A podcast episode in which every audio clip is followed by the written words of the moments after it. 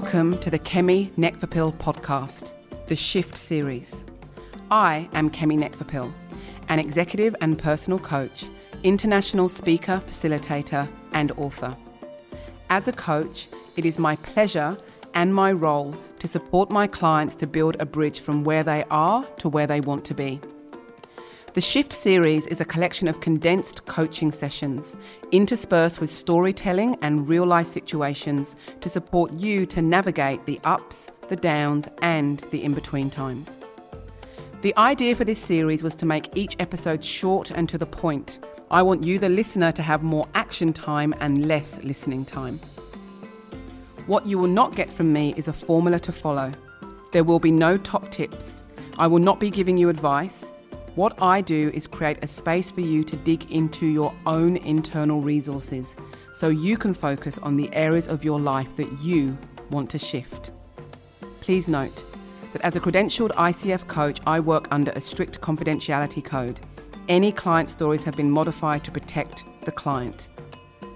Let's shift.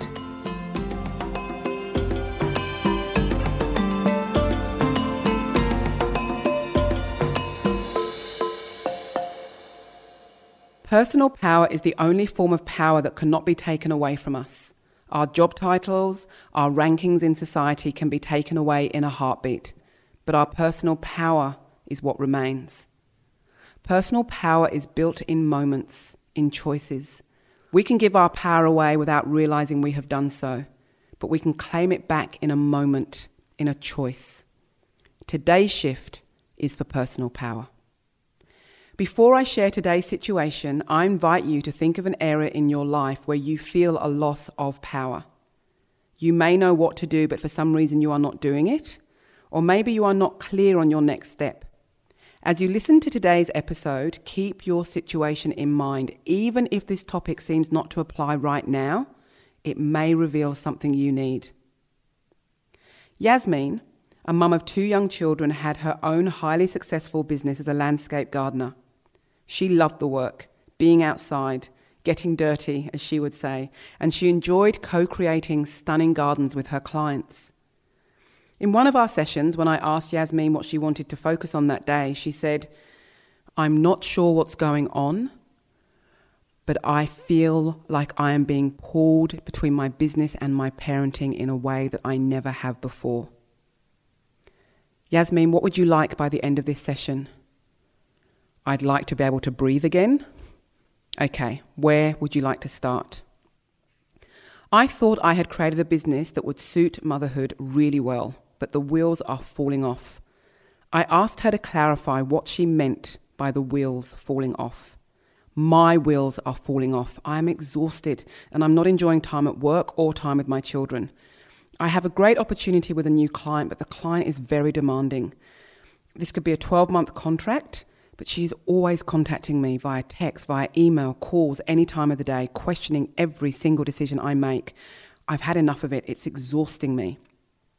And I have this weird feeling that I'm owned by her, or she thinks she owns me, or a little bit of both. And her communication is disrespectful and abrupt and condescending. We've only been in the design phase for a few weeks, and the children have started to notice that I'm not present when I'm with them which makes them needier, which makes me more irritable. I feel tense, I'm not sleeping. I'm even getting anxious when her name pops up on my phone. I feel powerless. Do you believe she has power over you? Over my career, I do. How does she have power over your career? I know she is well connected, and if I do this job well for her, she will refer me to other people within her networks, and she has high income networks. I'm really lucky she chose me. She chose you. Wow, I sound like a puppy, don't I? She calls, I heel. I'm letting her have power over me. Yasmin sighs. You say she has power over you. If this is the case, Yasmin, why are you giving your power away?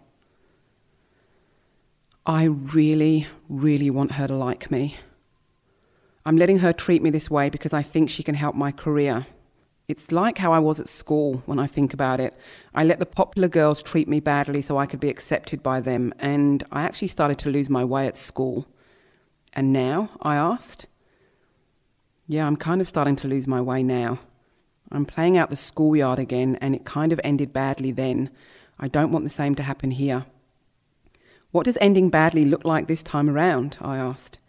I burn out trying to please her, and I don't feel good at my job or at motherhood.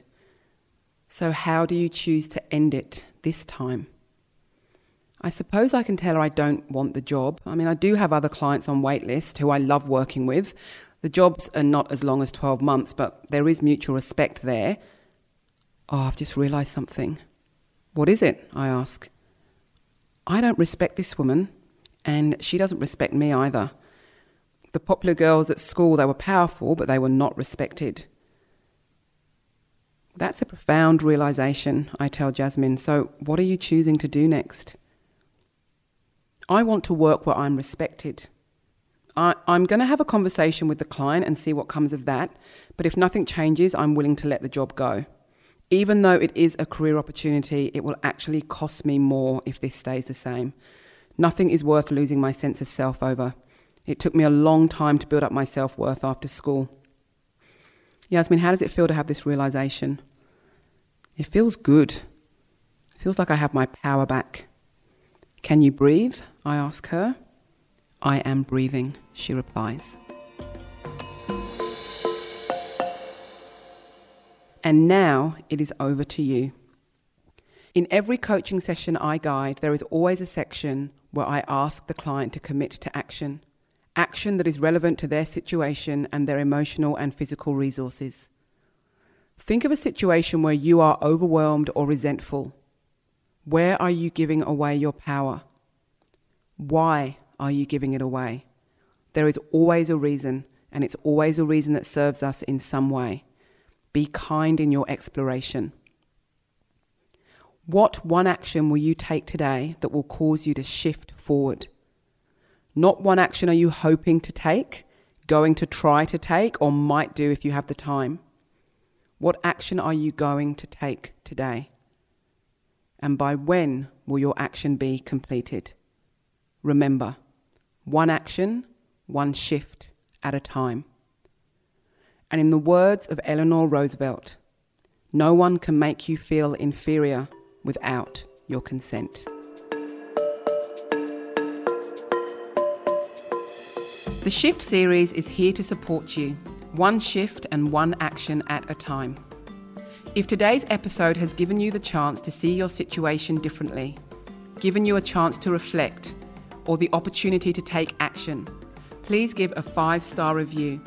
It helps me know I'm delivering content that makes a difference to you and it allows this content to reach more people. To learn more about my work and to subscribe to my weekly words, you can find me over at keminekvapil.com.